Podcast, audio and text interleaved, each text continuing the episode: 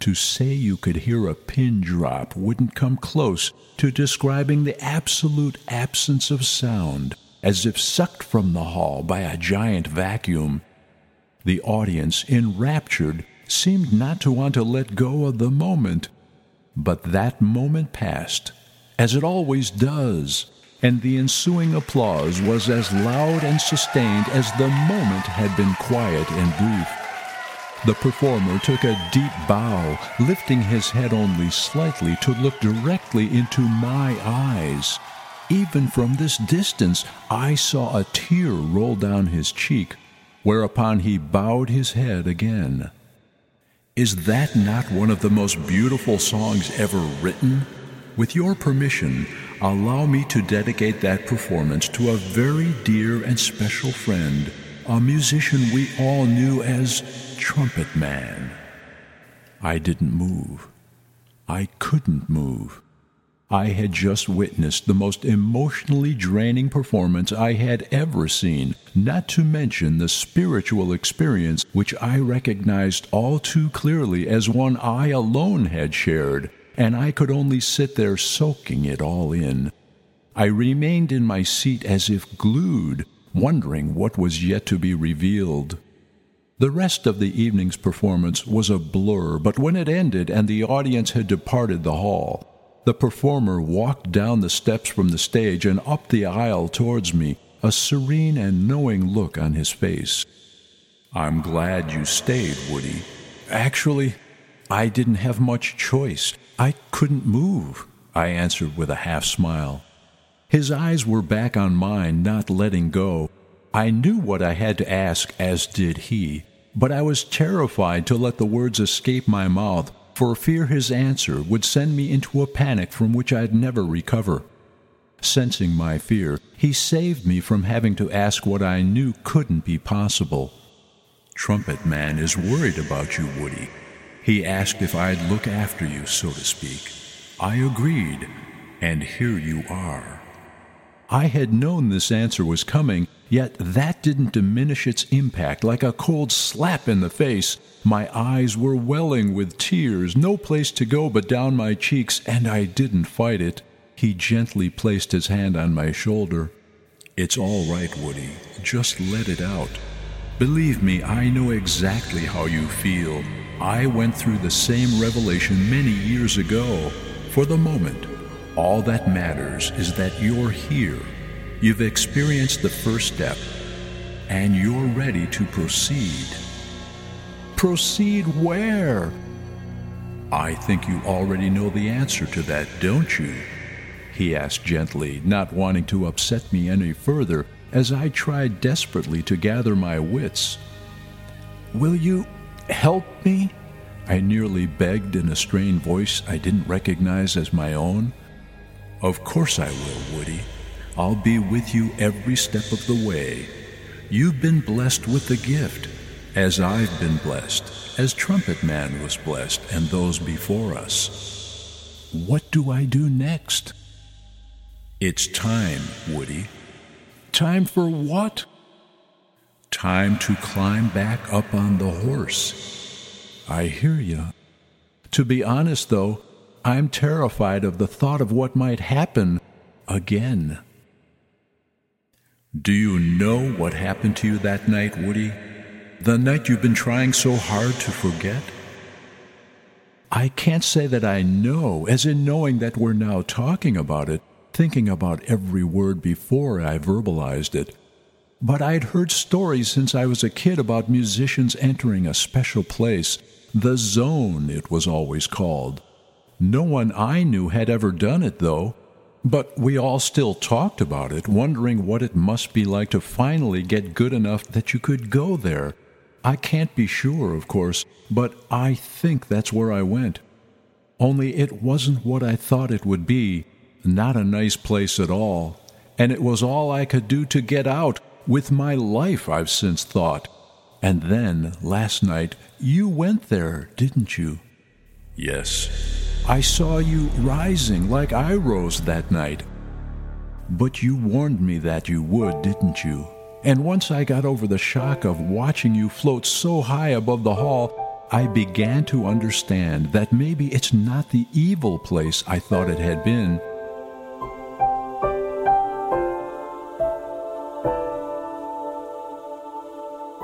I looked around me, and I know that no one else saw you rising but me.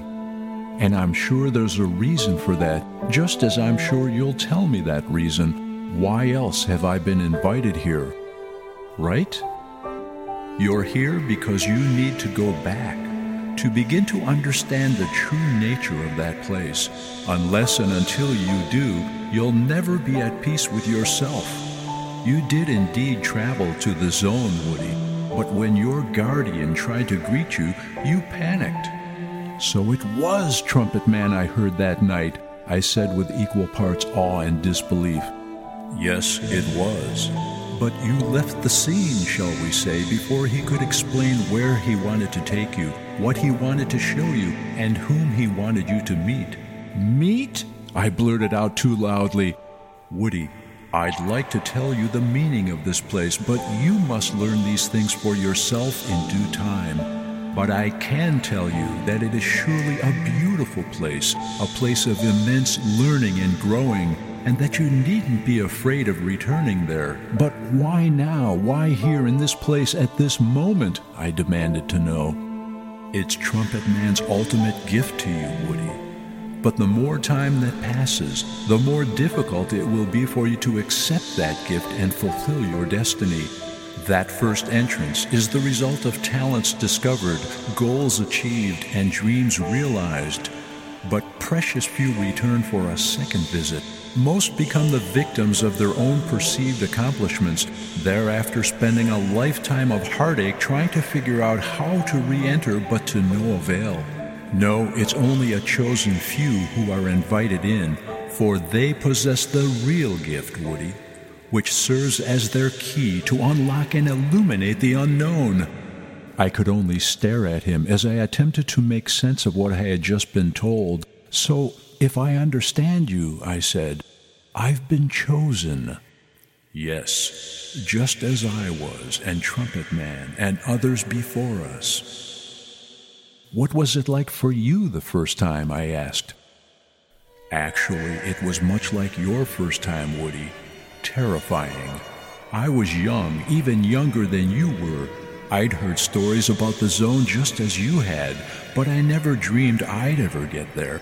Then it happened just like that. He snapped his fingers once. Everything you experienced, I experienced. The rising, the internal conversation with myself about my music and my own reaction to my music, and the profound terror of being touched, indeed spoken to by someone I had known and lost years earlier, under circumstances not unlike yours with Trumpet Man. Like you, I panicked and forced myself back into the moment to escape something I couldn't comprehend or explain. But that's where the similarity in our experiences ends, Woody.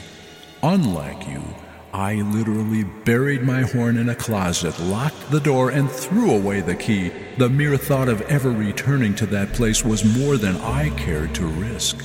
I could clearly see the pain on his face. But how did you I mean, I saw you go there with my own eyes. What made you finally decide to return?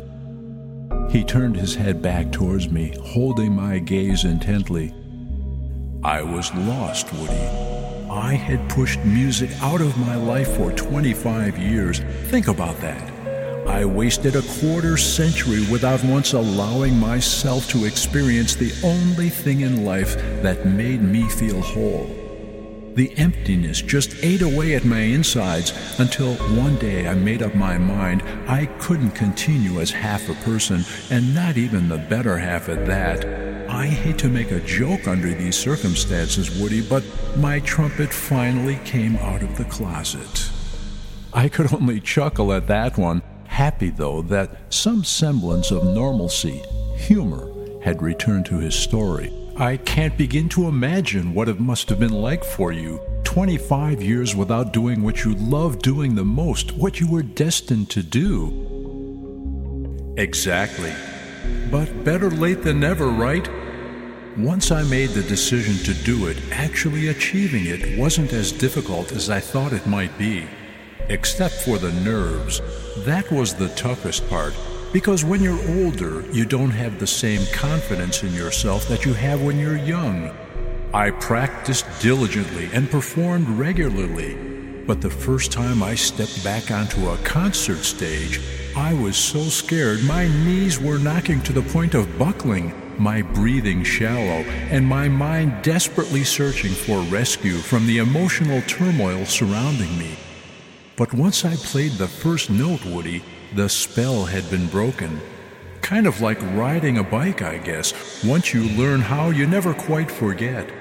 Indeed, I re entered the zone. This time, not afraid of what I might find, but eager to unravel the mystery of what I knew I would find. And when my guardian greeted me that second time, I embraced his very soul, as Trumpet Man would wish you to do. His eyes spoke volumes beyond the meaning of mere words. Just as I had experienced his thoughts during his performance, once again I intuited his words. Yes, Woody, you have a choice to make, one that will impact the very essence of your life from this moment forward. This choice is yours alone. No one can help you decide, not me or even Trumpet Man. I understand, I offered.